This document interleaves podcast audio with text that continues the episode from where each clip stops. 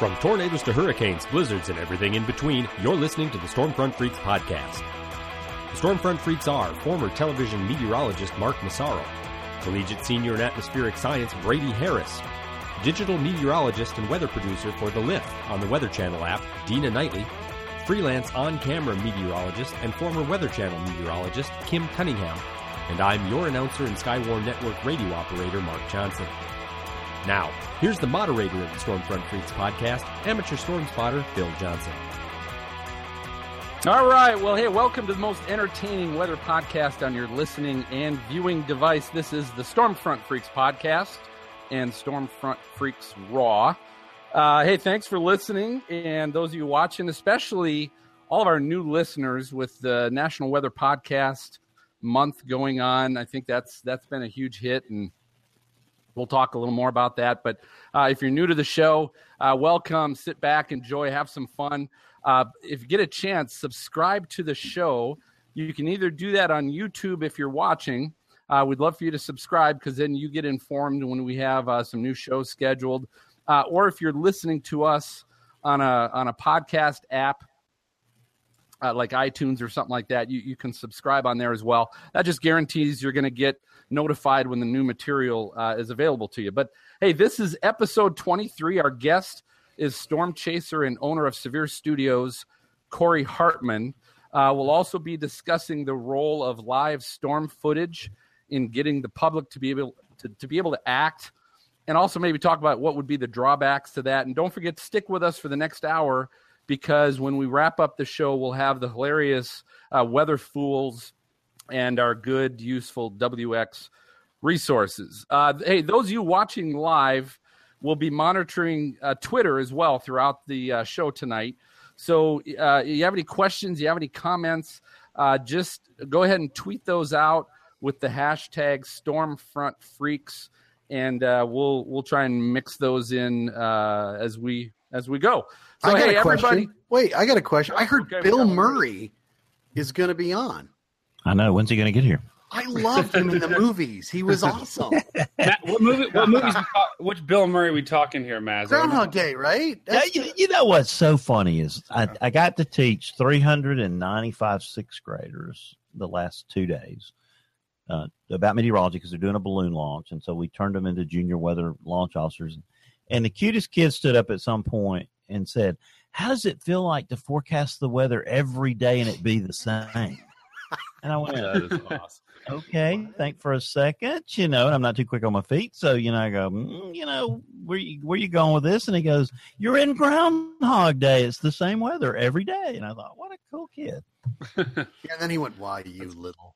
So, hey, I, and I, so I've lost control of this show already, and we've just gotten started. Oops. But It's off hey, the no, rails. that's, that's cool. Oh, sorry. Dad, just jump in and talk anytime. sorry. That's right. We want. Hey, we here's the key. This is this is the the main part of the show I wanted to get to, which is to let everybody know that's watching or listening to us. I think everyone now knows this, but everyone always looks and sounds better with a drink. Right. So let we're going to go ahead and introduce the team. Uh, find out what they're drinking. MJ, we're going to start with you. What do we got tonight? And All by the way, MJ, hey MJ, Yes. uh, I found out just tonight MJ got a promotion with his county Yeah. ham radio network Wow. operator group. That's pretty cool. Uh, so t- tell us about your promotion with Oh, your uh, ham radio group and what you're drinking. Yes, it's fabulous. Well, tonight I have a classic Captain and uh, Coca Cola here in a nice Coca Cola glass. So we're enjoying that. And then, yes, I am now the assistant Skywarn manager for Kanabec County here in Minnesota. Wow. It's uh, Wow, that's pretty That's cool. cool. That's pretty It- cool. It Hey, comes moving great, on up. Move. Yeah, there you it comes go. with great responsibility and great, you know, uh, nothing else. So there you go. Before you You- know it, so- you'll be the president of the Do United you get States. on? So do you get access to? Uh, I was talking with Kory about this yesterday. Do you do you get access to NWS chat now that you're the uh, Oh, Oh, assistant vice I- president or whatever? yes, and a tattoo and a special handshake. It's great. oh Tattoo. wow. No, actually, I mean, I get some bulletins and updates and things like that directly from them. Yes. Very good. All right. So hey, so tonight what I'm drinking, uh, is you know we've got uh, baseball opening day is coming up uh, around the country, and uh, here in Cincinnati, uh, opening day is a basically a national holiday. But there is uh, one of our brewing companies here in Cincinnati is MadTree, a good and they do they do a red India Pale Ale, so a red IPA called Rounding Third, which is Mm. kind of in honor of uh, Joe Nuxhall, who used to be a Reds pitcher and a Reds uh, color commentary radio guy. But uh, rounding third, it's an IPA. It's it's it is a little bitter. I mean this this is a bitter IPA. They usually are, but this is definite one. Uh, but it's just uh, opening day's coming, so I'm excited about that. Joe wasn't Brady. bitter, was he? Was he bitter? Joe. No, Joe was a wasn't. nice guy. No, he was not. That's true. Yeah, I know. He needs to have something more smooth, and yeah, that might be Marty. But hey, so then we got we got uh, we got Brady Harris up in Columbus at Ohio State University. Brady, what are you drinking? Uh, and you just had uh, spring break, but Oh yeah. you still oh yeah. drinking It- margaritas and You know, I had a couple more. I had a lot more Coronas than I did margaritas, just because it's the beach and you just kind of Mhm. have to. But so tonight I'm drinking uh, some Maker's Mark whiskey. Not chugging it. It's just I'm sipping it right now. I got a. This was actually my brother you gave. opened it yet. Yeah, no, I've opened Oh, it. Yeah, absolutely, I've opened It it. Yeah, full. I'm, I'm pacing myself. All right. This was actually my brother's present to me for him telling me that I'll be his best man in his wedding. So Oh, Nice. cheers to Oh, that. Cheers. Cheers to that. I'll, Cheers. I'll drink to that. Yeah, there you go. All right, and then we've got uh, Mark Massaro. We call him Maz, former TV meteorologist in Cincinnati. Um, Maz, what what are you drinking tonight? And you're in full Stormfront Freaks Yeah. garb. I'm loving it. Well, first I got my Huskers cup. Got to have that. And believe it or not, tonight I'm just having Nice. water. I don't know. I don't know what happened. I'm just Oh. like, well, I Wow. gave up beer for Lent, so it's it's kind of been. Yeah, tough. but you had I'm wine just- last show. Yeah. True, true. But you kind of ruined it when you had the whole Kroger cough medicine. You were just drinking straight out of the thing. Hey. I was like, what the heck? That that happens from time to time. Uh, and and again, so I talked a little bit about National Weather Podcast Month, which is going on right now. Uh, we'll talk more about that a little bit later. But I had asked because uh, Dina and and uh, Kim weren't able to join us tonight, so it's this crowd of guys. So I had actually asked if Jen Narramore, who's one of the co-hosts of Tornado Talk podcast, Yeah. Uh, if she could come on, but unfortunately she couldn't join us tonight because she's responsible for some on-air reporting of the storms going on right tonight in So, Kansas, are we- Missouri. Are we chickless? we are I can get the most beautiful wife in the world to join us. She just walked Ac- in. you know, actually, "Oh, Kory's wife is is there. So That is true. That kind There there you go. Okay, Okay. I can- I could talk in a really high pitched voice if you want me to. however, no, please. Yeah. Please. Okay. But I will say this: that uh, we do have, uh, fortunately, with us tonight, uh, one of the panelists from the Weather Brains podcast.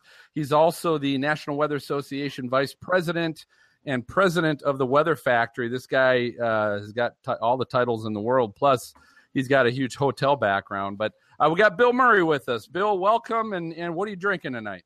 Yeah, Phil, I've got a, a Snake Handler double IPA from Good People Brewing here in Birmingham. It's a an outstanding uh, double IPA. It was rated as one of the top 20 uh, IPAs in the country by Men's Journal. And a local brewery, it's really good. Uh, 103 IBUs. I don't know what that really means, but sounds good. Kind of It's British. citrusy yeah. and uh, it's really good. And it's nine percent alcohol by volume. I have a funny story about it. Bill Read came and spoke to our local National Weather Association chapter about four or five years ago, and I took him to the local pub for dinner, Todd English Pub in the Westin, and they have such a great beer selection. He chooses this one because it was you know nine percent, really cool name, and he loved it. He had three or four of them. And, you know, the next night after the meeting, he said, uh, "Where are we going for dinner?" I said different place. You know, he said, I want to go back there because I want to have that snake handler beer again. So, anyway, but I found out the secret for all these preachers how they handle the snakes. They don't feed them, and uh, apparently they get emaciated, and the snakes won't strike. So that's how you uh, Uh, hedge your secret's bets on a out. Pentecostal church. That would have helped. That would have helped about a week ago when there was a snake in our outdoor shower. Yeah, so just don't Really? feed it, Brady. Yeah. It'll be fine. Wow. Yeah, I pretty. You're, uh, it already hey, you're- something. Bill, your, your your audio is still a little scratchy. Uh, I don't know if there's anything you can do, but it's not bad. And then and then I'll ask you this, Kory uh, Kory Hartman, our guest tonight. Uh, not your formal introduction yet, but uh, I will ask you: Are you uh, what are you drinking tonight? Uh, anything while you're in the car? I mean, since I'm in the car, yeah, there's not a lot I could do. So I've got the uh, just the water here. All But right, we got it, would, it would normally be a, a Corona or Jack and Coke or something like that. But Mm. uh, Is Good that choice. probably shouldn't.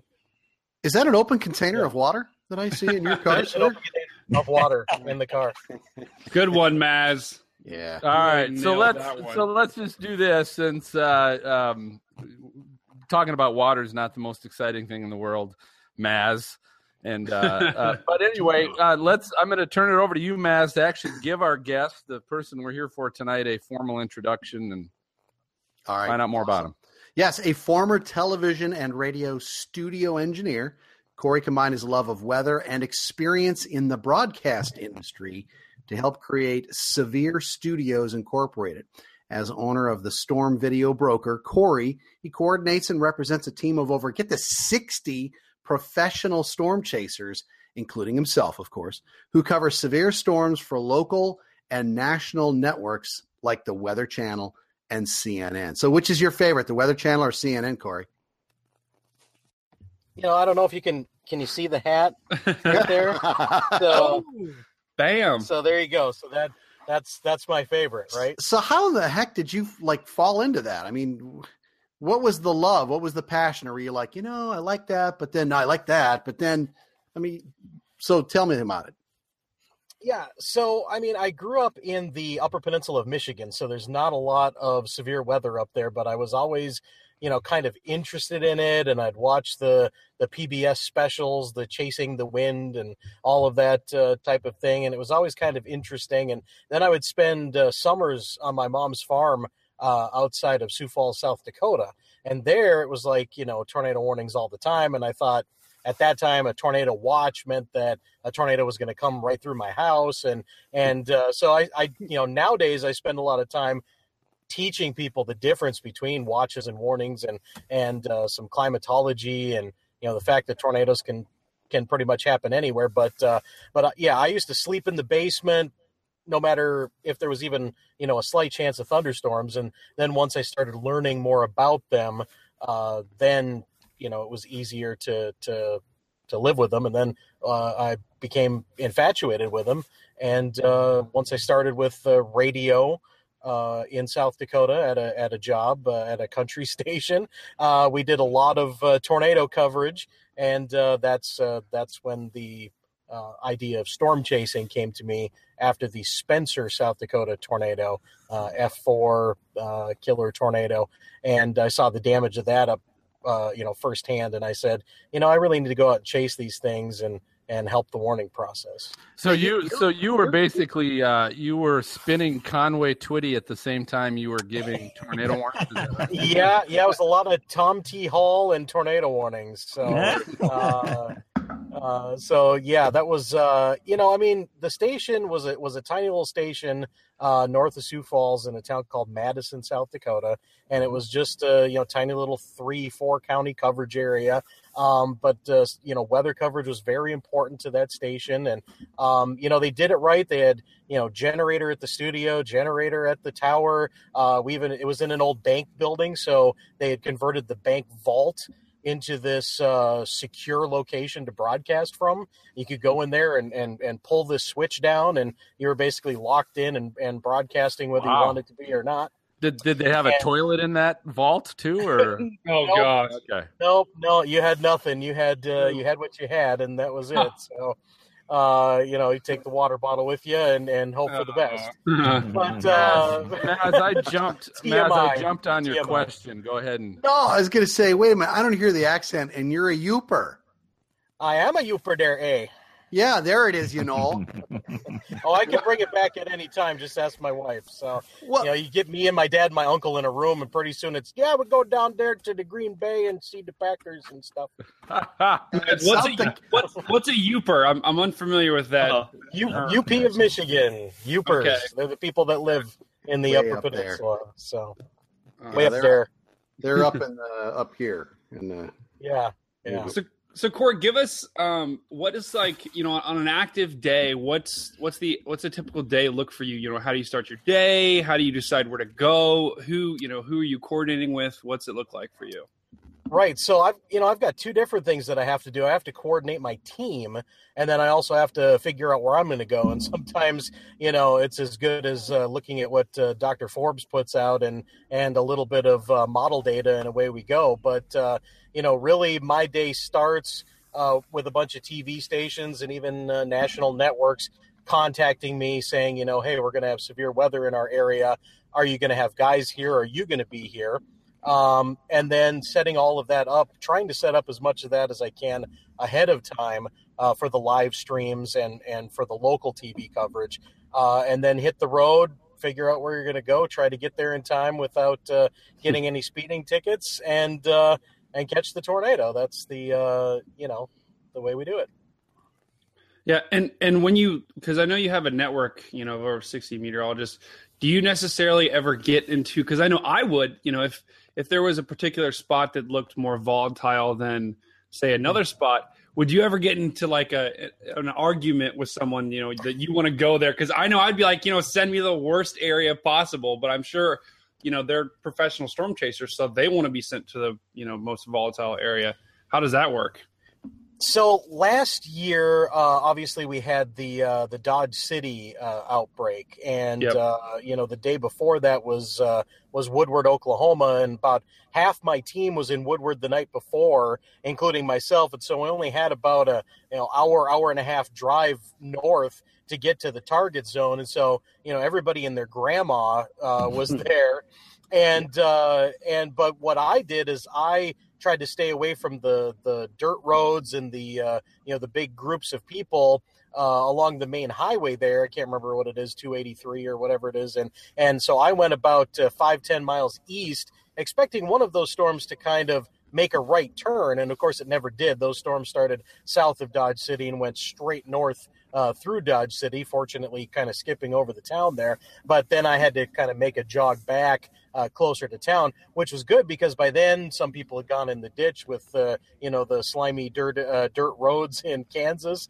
uh, that were getting wet, uh, and other people had uh, you know gotten traffic problems and all sorts of things, and and pretty soon the roads north of Dodge City, if you didn't have a four wheel drive, you weren't getting through. So we kind of took it as a as a tiered approach. Uh, some people got the the first tornado in the sequence, and some people got the second and third, and some people got the twins, and you know I got the uh, kind of the merry-go-round uh, storm that was going on uh, just on the west side of Dodge City, and then uh, further north before the thing got rain wrapped. Um, and so what we try to do is just kind of stage around an area, but when it's when it's really only one small cluster of storms, you know everybody's going to be there, and then it's just kind of a kind of a free for all. Mm-hmm. For those of you listening in Kansas, uh, we don't think your roads are slimy. I'm just telling you that right now. Okay, so- No, no, trust me, we do. They're slimy, slimy roads. slimy roads. hey, Bill, do you Yes. know Kory? You know Kory? Yes, we've had Kory on our show several times. Uh, All right. Oh, Always, always look forward to him being on. So you like I'm him? probably then? banned. I've been on there too too many times. Black blacklisted. No, that could never happen. What Kory does is uh, really awesome, and we all enjoy it very, very much. So, uh, yeah, he's he's been on several times. A couple times when we didn't really want to have him on, but we had to have him because there was a, uh, a tragedy of some sort, and so. Oh, yeah. You know, but th- those were not happy visits, but you know, um, he was the right person to talk to about them. MJ, do we do we have a? I thought you Hey. said you maybe had a listener question. I, I do. Thanks. I was just going to jump in with that. And I was going to say, Kory, by the way, I sort of got my start or interest in weather working for KURO in Huron, South Dakota. So uh, I kind of had a Ah. similar setup to what you were talking about. So, um, yeah, we have a listener, Mark DeBruin, uh, who sent us a question here a week ago or so that he thought he would like to ask you, and, and you've got some experience with this, so I think it's going to be a good one. He says, uh, Mark says, how does someone go about setting up ways to sell their storm chasing footage? He Hmm. says he's mostly just a recreational storm chaser, but if I ever happen to get some really good footage, would I be able to sell that to media outlets? Absolutely, and and in fact, that's uh, that's what I do. Um, and uh, you know, for my sixty-five or so guys now that I've got under contract, uh, you know, that's my that's my main thing is the video broker. Um, and so what I do is I, I take that video and and send it out to all of the networks and basically ask them. You know, do you want to broadcast this? If they say yes, we set a price, uh, and then I take a, a a small percentage, about a quarter, uh, of the of the money and uh, and pass the rest on to the chasers. So uh, we do do that for for people that are you know not storm chasers, people that just happen to be in the right place at the right time. Because uh, you know a lot of people will get tornado video that I consider to be valuable, and uh, they don't know any better. They just give it away, um, and that's kind of the last thing we want to see happen because not only does that uh, you know lose potential uh, income for that person that shot the video, um, but also residual income when Discovery Channel and some of those documentaries come and they want to buy it for the fall uh, TV season. Uh, but then it also decreases uh, the amount uh, that uh, that the professionals can get for their videos if you've got a whole bunch of people out there giving it away for free. So, I mean, everybody's got you know multiple cameras on on every device now, and what we want people to do is realize that you know, if they're one of those uh, farmers and they've got the uh, the dual wedges going by their barn, uh, that's probably valuable tornado video. So uh, they can always get in touch with uh, with me or any of the other brokers out there, and uh, we'd be more than happy to explain how it works and and and get them, you know, a few dollars for for what they shot. So you want like video and or pictures? Is one worth more than the other, or? You know, video's really kind of where it's at right now, especially with how hot you know social media platforms are with video uh, currently. I know the stuff that, that we put on Facebook uh, that's video versus pictures. Uh, you know, will do a million views uh, really quickly uh, within about 24 hours if it's really good stuff. And so um, the eyeballs are definitely looking for the video right now. And of course, most of our clients are TV stations, so, so they want to see video too. Tell, tell us a little bit, if you can, Kory, about the challenges of of trying to keep a storm video brokerage business afloat mm. because I've I've seen some come and go and obviously there's a challenge there. Tell us what those challenges are and also maybe why you've been successful. Well, this is our tenth year, so uh, you know we've we've seen a, quite a few come and go too. I'll you know, I'll talk about streaming for a minute because that's really you know how we started. Uh, you know, and we had to we had the idea for streaming a tornado live to the weather service is really where we wanted it to go and then hmm. um, the tv stations came and said you know we really want that video on our on our tv and i said well i'll be happy to sell that to you um, and so that's really how the that's really how the business started. But it started, uh, you know, from the public service uh, side of things. So it's not it's not all about making the dollars. It was always about letting the the National Weather Service have eyes on the storm. And you know, we started with a with a tiny little uh, eyeball Logitech uh, camera duct taped to a dashboard, and and uh, you know, using some very primitive technology uh, when we first started. But we had to wait for the cell phone networks to catch up with our idea. Uh, you know, we started 2002, three, four, and uh, you know, there was no 4G, there was no 3G, and you know, there was barely there was barely one X back then. Oh no and so uh, you know it was less than that at, at times and so we really had to wait for the technology to catch up and so uh, the leaps and bounds of technology and and people always wanting you know better looking video is is one big challenge. I mean, when we first started, you know, our video was about this big on the screen. It was like you know 160 by 120 pixels. Uh, a postage stamp is what I called it. And people still watched it because it was live and there was a chance of having a tornado on video. Uh, but now we're all the way up to HD. We can do you know 720p HD with our with our system, and that takes a lot of bandwidth. So I'm glad 4G is around and and becoming very uh, uh, proliferated across the country. And uh, you know, I'm happy to hear that there's 5G and some other uh, you know upgrades to networks coming out very soon because uh, that'll make uh, our life easier. The biggest challenge, though, is the amount of traffic that we get uh, during big outbreaks, and that's trying to keep the streaming system up and then trying to just keep our websites up and running. So, you know, you've got web servers and you've got streaming servers, and you have to have a lot of resources that can scale up really fast and really high, but only for about 15 minutes, and then bring it all back down to quote unquote normal levels. Um, and so it has taken us years and years to really perfect what we've, you know, what we're doing. And, um, you know, just this year we went to a new CDN, a different uh, content delivery network uh, called Peer5. I got to give them a shout out because uh, you know they've done some fantastic uh, things for us. You're starting to turn me on, Kory. All these, all these letters and numbers. letters and acronyms and oh, it's Geek Central. But uh, but Peer5 is is a great company, and they've they've helped us uh, get the video to the masses because we are we are moving a massive massive amount of, of data when you know you've got somebody streaming uh, you know at a, a megabit per second and that person's got uh, 3000 people watching you know you can move a, a terabyte of data over an outbreak Wow. Wow. So let me ask you real quick. So uh, so I'm I just happen to be at the right place at the right time. I've got some cool video. I don't know what to do with it. I don't know how much I can get for it.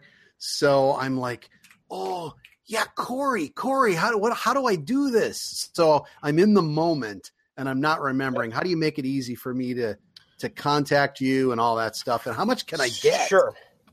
Well, you know that that's always the, the the the question, right? So we'll get to the dollar amount in a minute. But as far as getting a hold of us, I mean, you know, at Kory Hartman on Twitter, Kory with a K, K O R Y. Um, you can also get us Severe Studios Storm Chasers on Facebook. Um, we answer, you know, just about every viewer comment that comes in over Messenger. Um, you know, you can tweet at me, you can, you know, send a carrier pigeon, whatever you got to do. Um, wow, I got will- one of those. Do you really? That's Yeah. that's awesome. I'll So- send you a I'm calling, I'm calling bull crap on that, Phil. You go uh, get it right now. You know, actually, no. At the break, I want you to go up and get it and prove that you have it. he's leaving right now He's to go got get it it. on the roof. There's Yeah, no gonna- way. He's, He's going to trying go to- to He's kids' trying to room. attach a terabyte to its little leg. You know? Oh my goodness. But um, but yes, and- yep. Look at no no. The- oh wow! There it goes. All right. I just launched my carrier T Rex. Oh, Okay. Go ahead, Kory. Sorry. Oh, that's fine. That's fine. No I, I problem. love your carrier pigeon comment. That's all. I can relate to that more than 4G, 3G, TX, Sure, sure. 425. Yeah. Well, you know, I mean, back in the day, you know, so long ago, uh, I didn't really do a lot of texting, and so I had to get a texting plan on my phone. You know, back when you had to pay per per message or whatever, and I I did that, and then all of a sudden, everybody wanted to direct message me on uh, on Twitter, and so I got on Twitter, and then all of a sudden, everybody wanted to get a hold of me on Skype, so I got a Skype account, and now it's Facebook, and you know, now it's Snapchat. God help Hmm. me and uh, you know so i mean we've got multiple ways of, of getting in touch so just uh, just uh, find us uh, one way or another Hey, Bill. Uh, Bill, do you got a question for Kory? Yeah, I wanted to see Kory if you talk for just a minute about El Reno and was that a game changer in any way for the Chasers?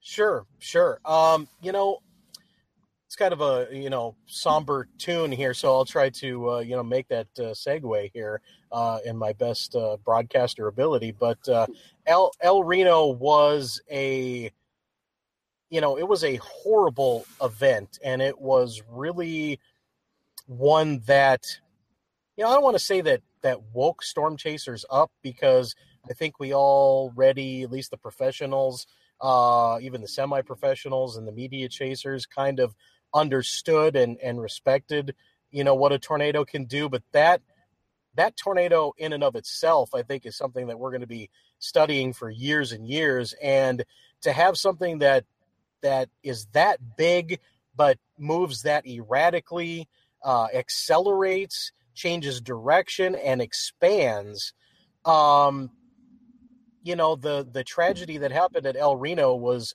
was really just a cause of how extraordinary the tornado was. I mean, the people that were doing the research uh, that died that day were the best of the best. Um, and so, if anything, it just kind of reinforced what we already knew and what we kind of feared in some circles would happen someday. Uh, but but to happen to the Samaras crew was uh, was obviously something that uh, you know we were all just stunned that um, you know everybody's life is is sacred and important, um, but we sure thought it would be somebody a lot less experienced uh, than Tim Samaras and his crew that would uh, uh, that would ever uh, you know, pass away from from impacts from a tornado.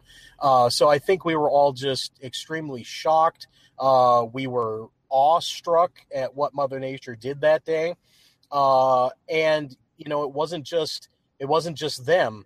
Uh, you know, semi trailers got tossed into the back of uh, Daniel Shaw, and uh, Mike Bettes from the Weather Channel got rolled, and a lot of people who really knew what they were doing got into trouble that day. And I, have said this on Weather Brains and and other podcasts, and I'll say it here. I think there's video out there from El Reno that we've never seen, and I don't think the people who shot it will show it to us because there was a lot of spotter network icons, a lot of GPS icons on that map inside of the tornadic circulation of the El Reno storm. Uh, you know, especially if you just you know look at some of the archives, look at the work that Skip Talbot has done, uh, look up his uh, kind of breakdown on on mm-hmm. YouTube from the El Reno tornado. Uh, I believe it's called Lessons Learned from El Reno, and uh, you know it's over an hour, but it's worth every single second of what Skip put together on that. So, um, you know, it was just it was a it was kind of a game changer for a lot of people. I know a lot of people that like to get close uh, will stay back now, and uh, for some people it didn't it didn't change their mind at all because they already knew uh, the the potential uh, consequences of of chasing close to a very large tornado. It's it's not for the it's not for the noob, as we say. No.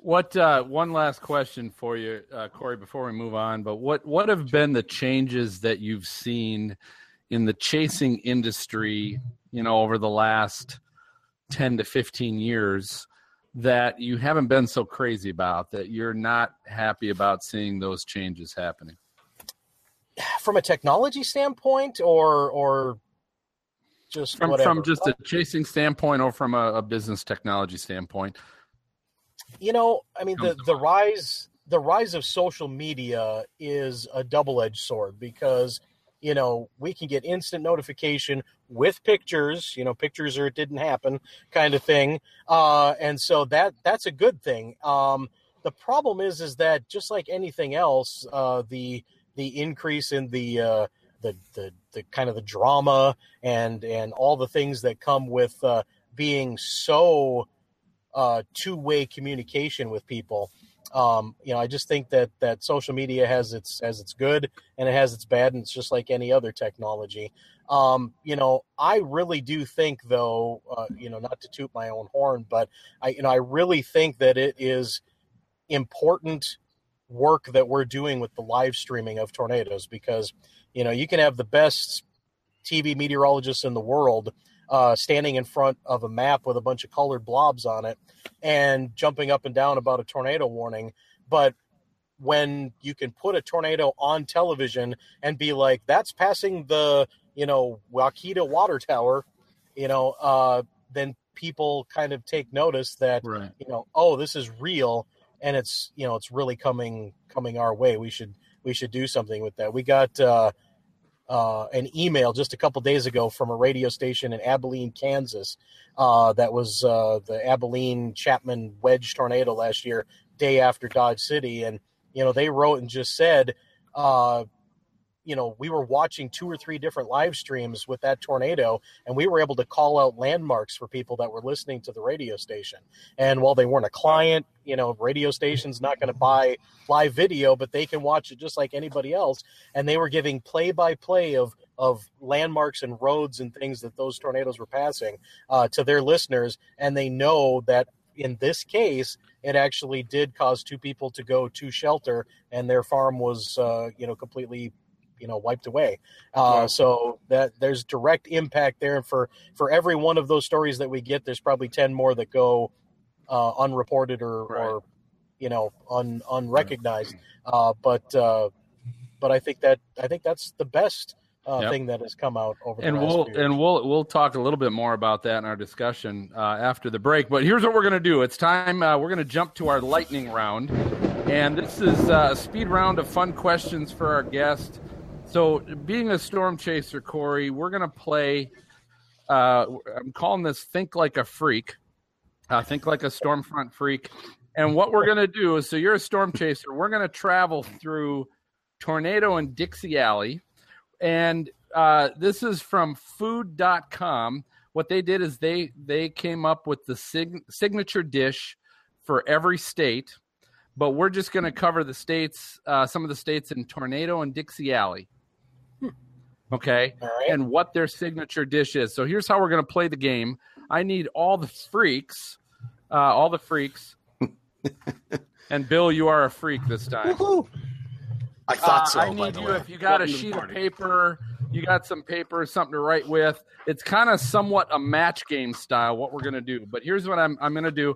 I'm gonna tell you the signature dish, and I want all the freaks. I want you to write down what state, either in Tornado or Dixie Alley, you think it's associated with.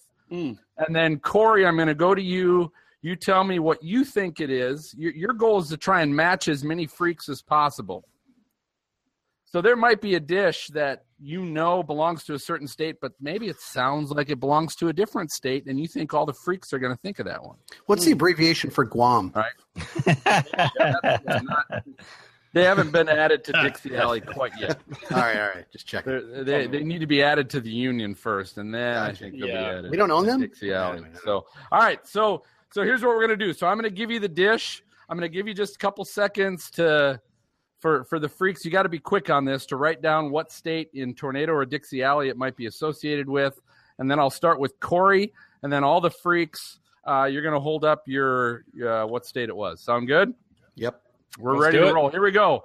Uh, I'm going to start. We'll we'll start with an easy one first. Key lime pie. Key lime pie. What state is that a signature dish in? Key lime pie. And I'm going to go ahead. Uh, Bill, what what state? Do you, uh, no, no, no. I'm sorry. I got to start with Kory. Kory, I blew it already. Kory, what state? I, I'm gonna I'm gonna go with Florida. You know, it's not really a Dixie Florida. Alley per se, but Okay, uh, so so you say Florida. So Bill, let's hit you. What do you say, Florida? I say Florida too. Very good. Excellent. All right. Uh, that's one. Uh, Brady. I said Georgia. I not sure why, but it just it just sounded correct. All right. that'd be Uh, that'd be peach peach. Uh, Yeah, yeah. yeah. All right. Uh, MJ. Here we go. There we go. There we go Florida. That's two. And then Maz, what do you got? I have uh, South Carolina. No, no, I have Florida. I- No, you didn't.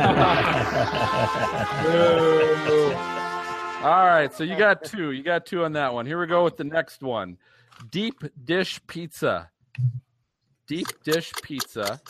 What state in either Tornado or Dixie Alley is that most associated with? Deep dish pizza. you All know, right, you really Kory, gotta, what do you think? you really gotta you know uh, give a definition to where uh, Tornado Alley is. I'm Well, gonna that's true. That's true. I'm gonna go Guam, with uh, right? with uh, Illinois. Illinois. All right, Illinois. So we're gonna go Brady. Let's start with you first. Yeah, I said Illinois as well. And and that, I mean, it's, it's in Tornado Alley. You know, it's not necessarily don't get the most, but Well, they, they get up there. All right, MJ, what do you got? So that's one. I had no idea, so I put Kansas. Wah, wah. Not, all right. All right. I you- knew a dish there. All right, Ba-dum-bum. uh, Maz. Illinois. All right. Not bad. Not we got two, and then uh, Bill. I'd have to say El Nino Alley. there you go. Very good. All right. So we got, we got three, three out of that one. All right. Here we go. Lou Malnati's or who in Chicago? Which one would you pick? Uh, ooh. What was the question? We're in Chicago. Deep What'd you dish in Chicago would you pick? What, what were your choices? Navarro's. Gi- Gi- Gi- Giordano, right? Isn't that one of them? Giordano. Yeah, Giordano's absolutely. That's that's pretty good. I like I like Giordano's. All right, next one. Uh, let's go with this one. Ooh, that that's borderline tornado alley, but I'm going to do it anyway. Tater tot hot dish. Ooh. Tater tot hot dish. That's What state is super that most easy. associated with? All right, Super Kory. easy. Kory. Minnesota. All right, we got Minnesota. So let's go with MJ. What do you got, MJ?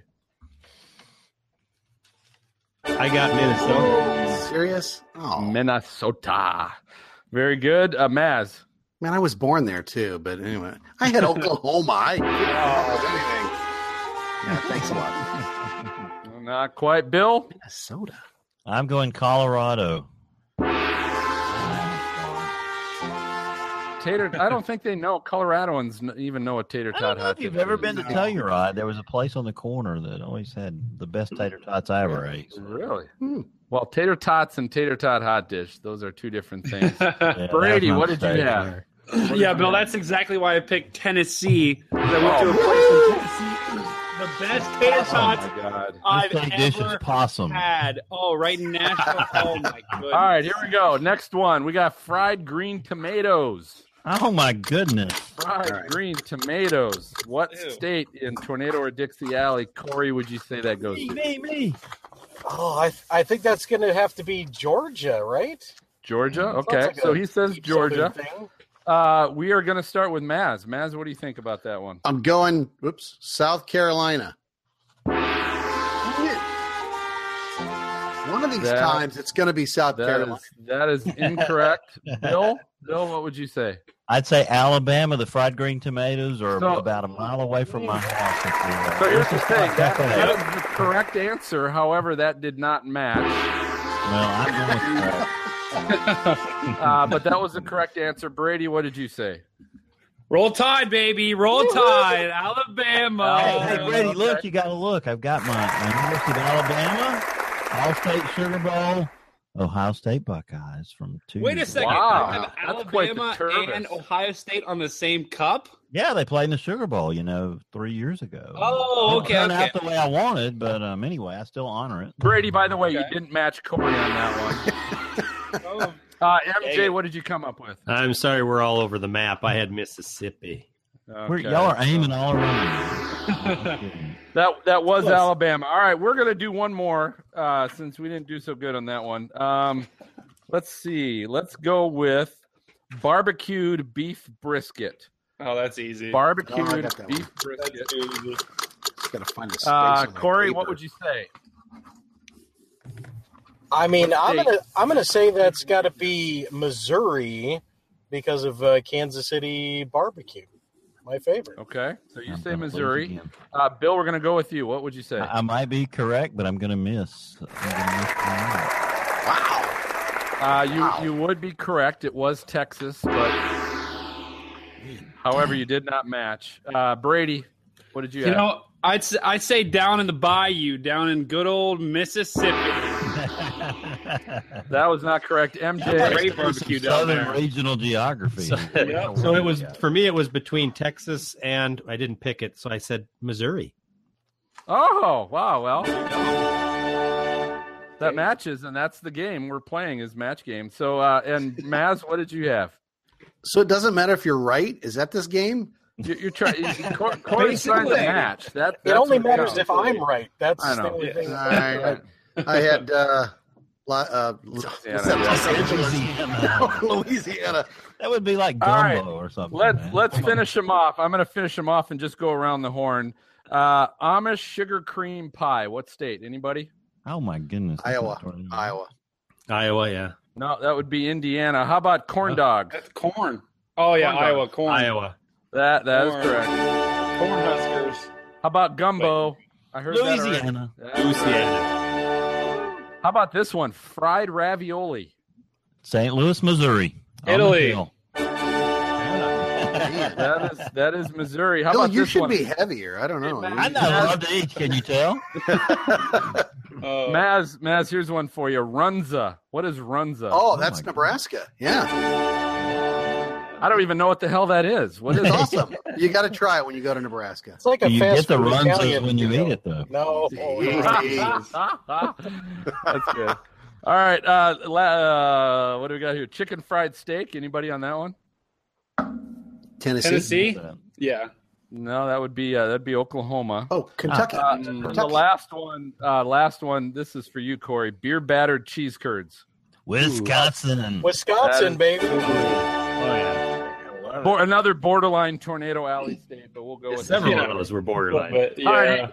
Hey, Kory, let me ask you this: You ever been out storm chasing or spotting storms? And people were just kind of wondering why you were going towards the storm, Oh, and people were coming away. You ever had? And you kind of felt a little naked, like you, yeah, all, you, yeah, people all were looking at you funny. Yeah. So, so here's the thing. So feel naked no more because Severe Weather Center and weatherproshop.com, they literally have you covered. Uh, they got sky, uh, stylish Skywarn clothing line of performance material shirts. They got these. Check out this new era flex fitted Wow. caps that say Wow. Storm Chaser on them. These are really sweet. Uh, nice. or better yet, Yeah. show the world you're on official business. Let weatherproshop.com do the heavy lifting. They'll actually create for your chase team or your spotter organization uh, custom apparel and photo IDs. And the other thing that's kind of cool, though, because we have a lot of spotters and chasers that listen and watch to our show, um, they've got these great uh, NOAA sourced quick reference training guides.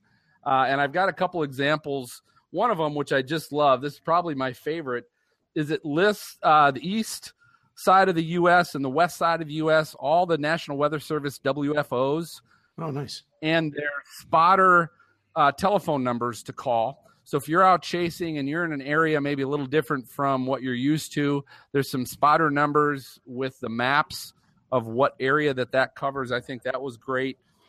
They've got um, some reference materials on hail. So you can, if you're out and about and you want to measure hail, see how close it is. They've got some uh, uh, reference materials. All these Is are that, laminated. is that to scale? yeah, it is. It is actually to scale. Do you just hold it over it? Yeah, I love that. Yeah, and it That's says awesome. it says cool. if it's like golf ball size, and then what size that is, because obviously you don't want to report that to the National Weather Service. And then uh, those you too, they got some reference material on radar and tornado debris signatures and how to read that. Um, some great materials. So all of those, if you're a spotter, net controller, chaser, great stuff. You can see it all at uh, weatherproshop.com. So we're going to go ahead and take a quick break.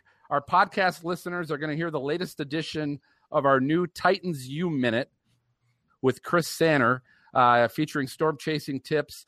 And our raw viewers, uh, those of you watching now, you're going to see us doing what we do on breaks, which is drink some more and talk crap, I guess. But hey, either way, don't Exciting. leave. We're going to be right back with Kory and the team to discuss getting storm video footage to the public and maybe what the drawbacks might be to that. And now it's time for the Titan U Minute with Chris Sanner. Ah, yes. Spring is in the air and storm season is upon us. Soon, model images with all sorts of weird acronyms are going to be filling your social media feeds. And if you are confused, I don't blame you. So let's talk about models and severe weather. First, if anyone sounds super specific more than a few days out, they're lying, either to themselves or to you. Models change a lot, even in the day leading up to an event. Have you ever went to sleep expecting to wake up to beautiful sun only to have a ton of storms everywhere? Every storm chaser who's been around long enough has, and those days are always the most frustrating. Everything in place, but yet there's no instability due to morning storms persisting all day. Yeah, I'm not bitter. Okay, anyways, another thing to keep in mind when it comes to models is that they're simply tools. It takes real weather know how to take models, plus observations, plus a preferred form of voodoo to come up with a weather forecast. So while a model may be showing something, it may be one of many things showing many things. But my general rule of thumb is simple. If all models are showing something, then something may just happen. Unless it doesn't. Significant model errors do happen after all. Sound complicated? That's because it is. Models are a tool to get started on your path toward a forecast, but it's one of many. As with all tools, models have their place in your toolbox. Just don't use a screwdriver to hammer in a nail. For more severe weather education, including a new series called Storm Anatomy 101, which breaks down the different parts of severe thunderstorms in a simple and easy to understand manner, visit TitanU at tornadotitans.com. Also, follow Tornado Titans on your favorite social media network. Simply search for Tornado Titans and you'll find us. We'll see you next time. All right, welcome back. Uh, I'll tell you what. Let me go ahead and set up the discussion we want to talk about. So, uh, several studies have been done, and every uh, a lot of people know this. We just recently had Dr. Laura Myers on the show. Bill, I know you've had her on the show a number of times on weather brains, but um, you know, studies have been done that that show that people are most likely to act to a coming storm, whether this is a tornado, a hurricane, uh, you know, things like that. They're most likely to act if they see the actual footage and destruction near them or in their neighborhood. And Kory, you were talking a little bit about that already. That that people react when they see that. So how the question I want to start talking about is how do we get that video footage in the right hands so that the public can get it but but what are the drawbacks if if this is some mass effort being done to try and get all this video footage get it to the right sources whoever those might be that are going to be able to get that to the public um, you know whether that's local tv stations or national tv stations or online tv I mean, whatever it might be what are also maybe some of the drawbacks to that? Yeah, so I mean, one of the challenges right now is the fact that there are so many channels and and people's attention is being pulled in multiple ways. You know, uh, 20, 30 years ago, you you tuned to the the one guy in town that was given the the best uh, severe weather coverage locally, and uh, if you got the video to that guy, then uh, you know uh, everybody would see it. Now uh, there's attention split between television, cable, satellite, internet, live streams, social media. I mean, people are are splintered. Uh, the audience is fractured in so many different ways that you really have to try to be everywhere, and so that is that is sometimes difficult to to be on every single platform and every TV station and every cable channel and every uh, Roku channel that uh, that people could be watching uh, at the time. And so, um, you know, I kind of wish that uh, the the wireless alerts that go out on everybody's cell phone that uh, we could attach something to that. Uh, but of course, then you're using bandwidth, and there's probably all sorts of legal difficulties there. But you know, really just the fractured audience, uh, people just being multiple different places is really the the hard way to to get that to people. But if you are the TV station that everyone tunes to in the market, I really think that you have to have live chasers. You really have to have that live content. You have to have something else to to cut to uh, besides the the guy uh, pointing at the map. Uh, the guy pointing at the map is important too, and the uh, the, you know, the eye contact and everything with with someone that the people trust is important. But then you also have to to show the goods, and it doesn't have to necessarily be the tornado that's affecting their town. But if it's a day where big tornadoes are expected, if you can show them one from another town in the state and and say, you know, hey, this just went through 30 miles north of you if we say there's a tornado warning and we've got a pretty good idea there's a tornado there, this is the type of tornado it could be. Uh, and you know, it's it's kind of like scaring the old ladies a little bit, but you know, you kind of have to show people what is possible today, right. Right. not just what your radar shows.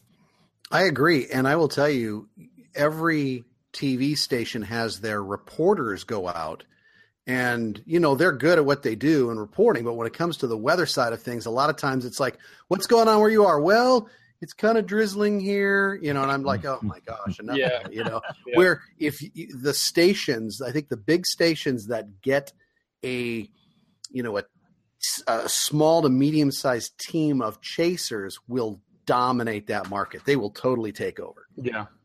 Yeah. Well, and I had a uh, I had a conference call uh, a little bit earlier this afternoon uh, with one of the bigger TV groups uh, in the country, and what they were doing was a, a severe weather seminar, and it was very nice of them to bring me in on that to talk about how to actually send out your reporters and photographers as opposed to storm chasers. You know, they mm-hmm. need the chasers too. The they need the experienced guys that'll actually get a live stream or video of a tornado. But if you're going to send reporters out, you know, they have to have some basic radar training and they need right. to have you know uh, a radar app on their phone, and they probably need to have some communication with somebody back at the station that knows what's going on because they need to say stay situationally aware, and that's one of the things that that sometimes you know they're either going to go out and get themselves hurt or they're never going to see anything other than the drizzly rain cloud.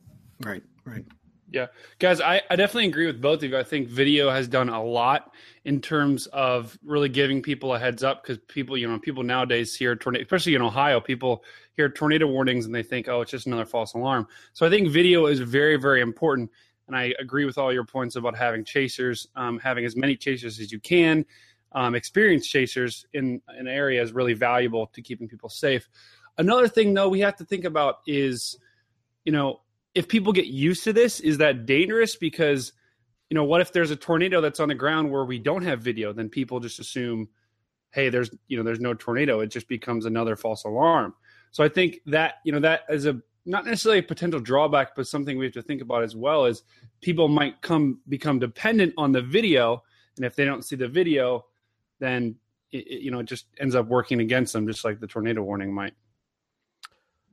Bill, Bill, what are your thoughts on that and, and where that's going as far as trying to get that stuff either to uh, TVs, uh, local TV stations, or should should the National Weather Service at all get involved with trying to get that footage out to the public? We're going to be lucky if we even have a National Weather Service here before long. True. So, but I, April 27th was our red letter day, obviously, and video set the tone from the first tornado on. When the Cullman tornado showed up on our Skycam, everybody's awareness level ratcheted up. And then John Olshew in the field sent video from Sumter County of what would be the Tuscaloosa to Birmingham tornado, and that put everybody in that corridor on alert. And by the time that tornado appeared on the Tuscaloosa Skycam, uh, we knew we had a bad, bad problem. So yeah, video makes all the difference in the world. Kory, what are you seeing in the in the in the more wooded, you know, hilly type areas, uh, the southeast areas that are heavily forested? Are stations having as much luck getting you know chaser teams out in the field and bringing back video? I mean, not really. You know, down there, it's it's probably a damage chase for them. Uh, you know, we get to see a lot of tops of mesocyclones over the trees, uh, but uh, but not a lot of uh, of tornado video unless you are watching it cross over a, a highway corridor, an interstate corridor where there's the trees are kind of cleared out, that sort of thing. Or you can get, uh, I hate to say it, into a town, or maybe it's near an airport or something, something where you have at least a little bit of uh, a vantage point and some clearing to see what's what's coming your direction. But you know, a lot of times in the southeast, it practically has to hit the chaser before you realize it's there, and that's that's super dangerous. But there's been a few people that have been successful, and obviously TV stations down there with tower cams have have been successful as well. MJ, was there um, I, I want to make sure we ask this question. I think we had a listener question for Kory. We we do, yeah. Thanks, um, Kory. Barry Gray, our friend, uh, asks the question if there are any new upgrades coming from Severe Studios. Sure. So, uh, I mean, we talked about our content delivery network a little bit uh, earlier, and that's kind of the geeky side. But the the cool thing that's coming is uh, my partner with uh, Zoom Radar is uh, coming out with Android and iOS apps, and the Android app is currently in the App Store. So if you go to your uh, Google App uh, Store and uh, or uh, Google Play Store, I should say, and uh, search for Zoom Radar, you will see the the new app there. And what's cool about that is you can turn on the chaser layer and watch the videos right from your phone or tablet device, which is something that uh, we've been asked for for a couple of years now, and we've finally been able to make that happen. The uh, the iOS, uh, the Apple side of things takes a couple weeks longer. Uh, they're a little more particular, I guess, about putting things in in their store, and so that's going to take uh, a little bit for iOS. But the Android Zoom Radar app is available right now, and be gentle. It's new. Uh, it's a new thing for us, and uh, there's a lot of different devices out there. So uh, uh this is kind of like a 1.0 version, but uh, for a lot of people, it's working great. And uh, at Severe Studios ourselves, we'll be putting out a basic stream app here for Android in a few weeks as well. So really, we're going after the mobile users this year. Hey, Kory, Sweet. we were talking in episode 22 about VR Is there anything in the works with virtual reality and the whole 360 and all that? Absolutely. So uh, last year we had a project with the Weather Channel uh, to go out and and get 360 video. We were successful. Uh, well, when during the project we got 11 tornadoes, three of those had successful 360 video. Wow. Uh, and when I say successful 360, I mean both 180 degree cameras that are paired up uh, were operating properly. The clips were able to be synced and stitched, and there's there's really a ton that goes into getting high quality 360 immersive video. There's people that'll that'll go out and get 360 video, and it is. Uh, uh, you know, you got the black ball at the top and the bottom and that sort of thing. But the immersive video is uh, is something that is definitely not super easy to do, and so we were successful uh, a couple times last year uh, doing that. As far as live is concerned, uh, that's that's a whole lot harder to do and takes a lot more bandwidth for sure. oh, cool. I don't, uh, and and I hate uh, cutting that discussion topic short. We didn't have a whole lot of time uh, to go through that, but we are on a little bit of a time schedule, so we'll have to maybe continue that um, uh, on another show. So Bill and Kory will probably ask you back again, but we always want our listeners tell us uh, tell us what you guys think. You can comment by email at questions at stormfrontfreaks.com. Uh, we always like to share some of those on on our next show. We're gonna what we're gonna do from a time schedule. We're gonna go ahead and take our final break so listeners can hear Brady's Storm School. But the rest of you watching, go ahead and refill your drinks. And when we come back, it'll be time for Weather Fools and WX resources.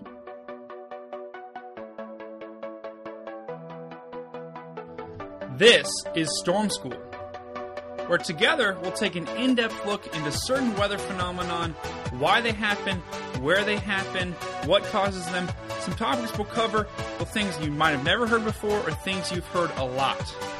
Welcome to Storm School. Class is in session. Hello, once again, guys. I'm Brady, and on this week's episode of Storm School, I'm going to get into allergies, pollen, and exactly what effect that the weather has on your allergy and your pollen forecast. Oftentimes, you'll hear a meteorologist on the TV giving you a pollen report as well. The reason for that is because the weather and say you know the blooming of the trees and plants in the spring and as well in the fall has a lot to do with each other.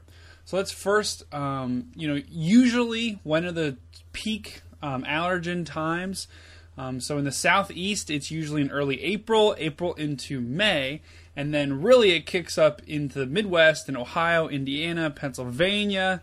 Um, it kicks up in early May into the middle of May. That's really the peak times when you see a lot of these allergens like tree pollen, like um, pollen from plants as well.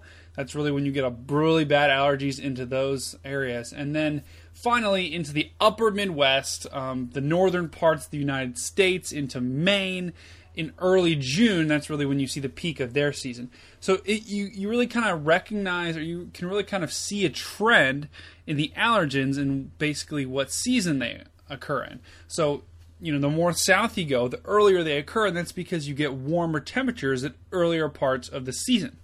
So that you know, temperature really has a big deal, or a big deal basically, in terms of when these plants are going to bloom. So the longer, more prolonged period of you know warm temperatures, say above 60 or 70 degrees, is when that's when you get earlier blooms. So, take for instance this past February that we had, we had very warm temperatures in a majority, at least the eastern half of the country, and so we actually saw some plants and trees start to bloom. There was an article talking about Washington, D.C., their cherry blossom was expected to bloom at a record pace. I think that has backed off a little bit now because there's actually going to be a record cold blast that's going to come in over the next, you know, by the time you guys listen to it, it'll be two, you know, a week or two ago.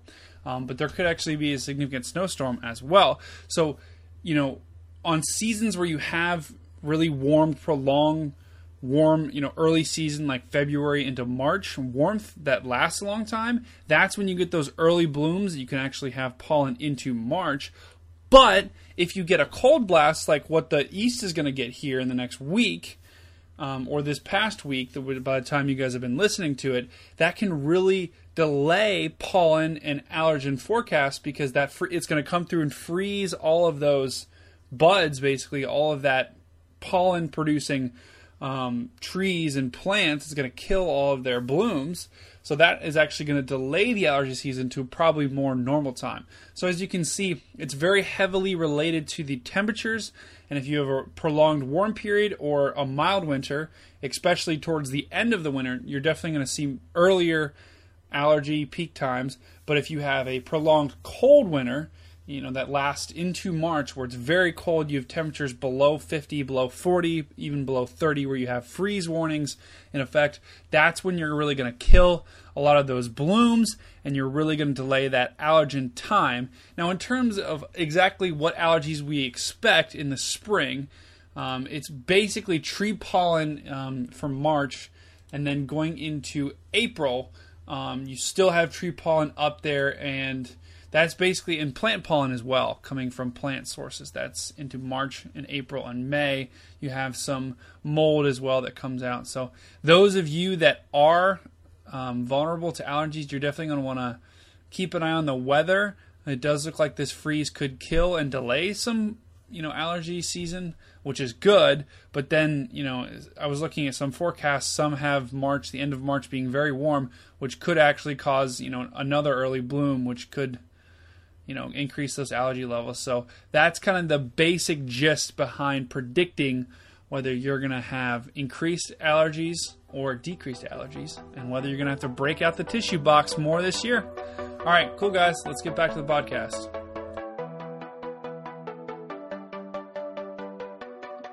Welcome back to the podcast, guys. It's time for everyone's favorite part of the podcast, Weather Fools. We're basically going to be talking about some something silly or something stupid that someone I'm just gonna not, not gonna sugarcoat it here. Something stupid that someone might have done the past week or two with regards to the weather.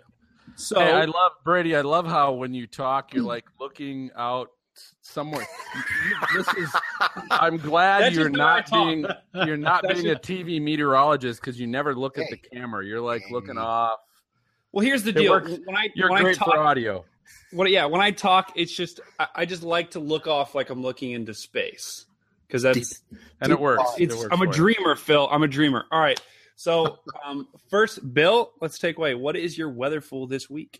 Well, my weather fool this week is an easy one. Uh, Governor Chris Christie of New Jersey with his comments after Oh, Winter wait, what? Storm Stella. Unbelievable! Yeah, you know, That's I mine, mean, too. How soon That's they mine forget. too. Oh no, we have a unanimous weather fool. I think That's the first. I'll tell you first what. time ever. We've been doing this for 23 episodes, and that's never happened. We got to have some sort of sound effect or some sort of a, applause for that because that's Oh well, I'm, I'm trying to share my screen, and now we're doing uh, we're doing applause. I, I can't do all that at the same time. uh, that's all right. That's all right. That that is a first. We've never had a unanimous weather fool. So either it's been a slow couple weeks, or there's just obviously no one who's a bigger weather fool than Governor Chris Christie. So I, I guess for our, our listeners and viewers that don't know, Bill, tell us uh, I guess what he did and why that was Well, the issue. You guys know, I mean, Gary Szatkowski up there at Mount Holly is one of the best MICs in Weather Service history, probably. And Yeah. you know, they they went through Hurricane Sandy. I think a lot of the stuff that the Weather Service did during that, you know, was fantastic. And for him to get up there and say, you know, had the nerve to say that he's about had it with the National Weather Service, and it's like, you know, come on, please. So anyway, he he wins my nomination this week. Yeah, I can't. I can't imagine. And uh, not, now, granted, I, I think everybody, for the most part, can understand a little frustration being a part of the general public. Sometimes, you know, getting a certain forecast and it's and it's not on. And I, I get that. I really do. But I'll tell you, I agree with you, Bill. If you're an elected official, you don't say that crap. No. What what makes you? Oh my goodness! Think about the credibility. I mean, think about next time. You know what that does to the National Weather Service. If anyone is a you know a fan of Chris Christie, next time they're not even going to pay attention to the forecast, and you know that's even more catastrophic. You know when people don't pay attention to forecasts, that's when people get hurt. That's why he's my weather fool this week as well, just because it's. I mean, oh my god, what a bozo! What a bozo! That's all I can say. But all right, well, we'll post uh, we'll post the links and the notes to that on our website, stormfrontfreaks.com. And Maz, I believe we have some weather resources. Is that right? Yes, absolutely. Thank you, Brady. Uh, weather resources, places you can find some of the latest technology, cool gadgets, any of the above that's obviously dealing with weather. And uh, Bill, hey, you had it last time. Go ahead and do it this time too. What Wow. do you got? I, I feel really special being on the show. You guys are, are amazing, and y'all y'all let me go first every time. But uh, today was World uh, Meteorology Day, and uh, the WMO has um, is actually seeking uh, folks to come along and put on their pictures for the new International Cloud Atlas that hasn't been published since the 1980s, and they're going to do Wow. one online. And so you can actually uh, submit your photos of clouds, and they've already got a ton of them on there. So uh, my pick of the week, uh, which is your weather resource, kind of translates into the same thing, is the uh, WMO International Cloud Atlas. Bill, I had one of those from the 1980s. It was on my wall. I love the AS. That was a great. That was a great. Look. Yeah, you know, I would kill to have one of those. I wish I could find it on uh, eBay. It was... So when you say kill, how much are we talking? I didn't know. Way to go, man! All right, hey Phil, what do you have? All right, so uh, my weather uh, resource actually uh, just came up. just came up as I was putting together uh, our fun little lightning round uh, with Kory. Um, basically, figuring out where a lot of the tornadoes and things like that tend to historically happen. And so this is the NOAA uh, historical records and trends page. And what's great about this is this is where I found uh, when because I'm we're potentially looking at heading out to uh, Tornado Alley for uh, the storm chase season. Maybe spending a little time out there. I might be able to get my wife to come with me. I'm not sure yet, but it gave me an opportunity to look to see historically uh, what month and what weeks of the month, for example, a lot of the tornadoes historically tend to happen. So there's just so much historical data on tornadoes, whether it's Tornado Alley, Dixie Alley, what parts of the country it happens. There's great maps to see where this is happening, how many, uh, like there's an average, uh, which which states tend to have the most tornadoes and when. There's just great resources historically from data for uh, tornadoes. So this is the uh, NOAA Historical Records and Trends website uh, that we'll post. That's cool. I like that. nice. Awesome. Thank you. How about Brady? What do you got? Well, uh, so my weather resource this week. So by the time this show airs, it'll have already have happened. But it's the uh, 2017 Severe Weather Symposium at the Ohio State University. Um, there's going to be a lot of really cool speakers. Um, and the reason why I bring it up, sorry, the reason why I bring it up is because we actually might have a video link. I'm pretty sure that we're going to have someone videotaping it this year that people can rewatch after it's over. Um, so there's going to be Greg Forbes um, for the Yeah. Weather Channel. A lot of you probably know of him. Um, Seth Binau, who is basically he's the um, the science director at the National Weather Service office in Wilmington. Ariel Cohen, who is an SPC meteorologist, he actually went to Ohio State, and he's just fantastic. Um, so there's going to be a lot of really, really cool speakers covering a lot of really, really interesting topics. Um, anyone that likes weather and has a pulse is going to love it. So I, I will add a couple things I'm going to add to that. Number one, one of the other speakers is a friend of the show, Jay Farlow, Yep. uh, who's in Indiana, and he's really helped a lot of the podcast, weather podcasts, out with this National Weather Podcast Month. So a little shout out to him and Maz. I think you're going to have a presence there, correct? The presence. I love presents.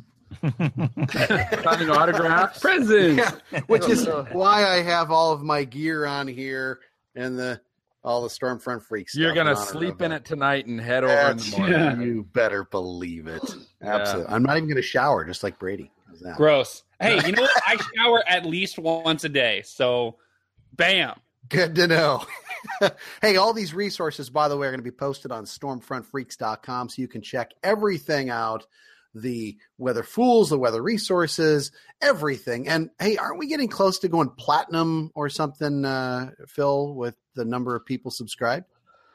Uh, I think we got another ten years to go to get to Not uh, weather, platinum. What does weather brains what does that weather brains level. Platinum even mean? I'm not even sure if that's We a got thing we got to suck it up and find a way to survive for 100 people. yeah, 100 people. All right, MJ, what do we have for listener questions or comments? Hey, we had uh, Chris White chimed in tonight uh, about our, our conversation with uh, Kory. Says per the TV station use of chaser video, there are two stations here in Virginia that use chasers with severe studios. So Cool, Um, cool. that's that's cool to know. And uh, and our friend Jimmy, who we've heard from a couple of times, uh, chimed in after our last show, and he was wondering about our posting the podcast. And so I thought I'd explain to everybody again, just real quick. When we do the live video on Thursday, every other Thursday night, then we uh, take that video afterwards, we chop it up and package it into the podcast, and it takes us a couple of days to do that because you know most of us have uh, day jobs. And uh, so then we try to get that out uh, on the weekend, usually by Sunday uh, is when we get that out. So that just explains to Jimmy and the rest of the folks how we do that. We have jobs. That's well, some of us do. Wow, It's more like an adventure I have school. I have to do a lot of reading. that's true. Cool. All right, so I'll tell you that that about does it for this episode of Stormfront Freaks podcast and Stormfront Freaks Raw. Thank you so much for listening and watching. We really appreciate it and hope you enjoyed as much as we do. If if you do enjoy the show, we always ask leave us a review on iTunes uh, so other people can find us. Special thanks again to our guest Kory Hartman, but a special thanks to our National Weather Podcast Month guest co-host Bill Murray. Uh, Bill, do me a favor, and I, I, I, I don't think really many people that would be listening or watching us that don't already know about the Weather Brains, but tell us a little bit about the Weather Brains podcast. Well, we love doing what we do just for the fun of it. You know, it's sort of uh, our creative outlet on Monday nights. We've been doing it for over 12 years now. We're approaching our 600th episode. Um, you know, we started out just sort of talking amongst ourselves for 30 minutes.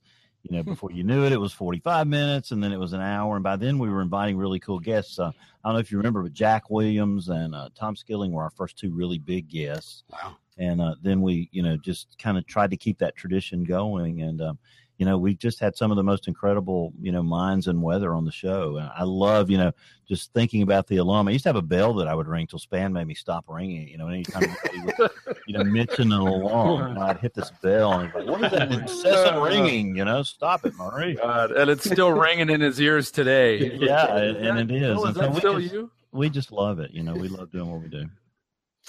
Well, hey, we appreciate you having on having us on the show, Bill, and and definitely, I mean, the Weather Brains podcast, uh, you know, I think led the way for a lot of us uh, as far as being something to try and model something uh, from what you Emulate guys is the word.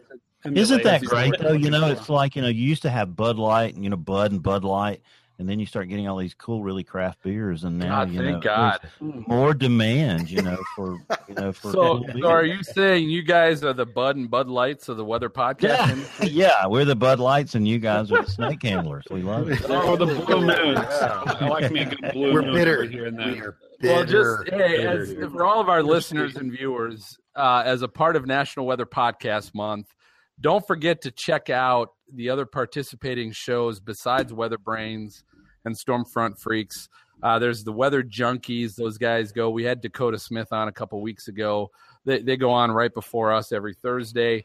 There's Tornado Talk, which is great historical stuff on past tornado outbreaks and wish we could have had jen on this evening uh, there's weather hype uh, some great social science uh, weather podcast material ice station houseman which is some great conversation uh, and some uh, intriguing weather conversation there's the carolina weather group and those guys have been doing that for a while as well and uh, we're looking forward to having some of us on their show in a week and then uh, what is it about the weather, which is just some great educational stuff. And really, all of these uh, weather podcasts have just great education. So we're really hoping this month it creates a little more awareness for people about weather podcasts, and, and hopefully you find something you like.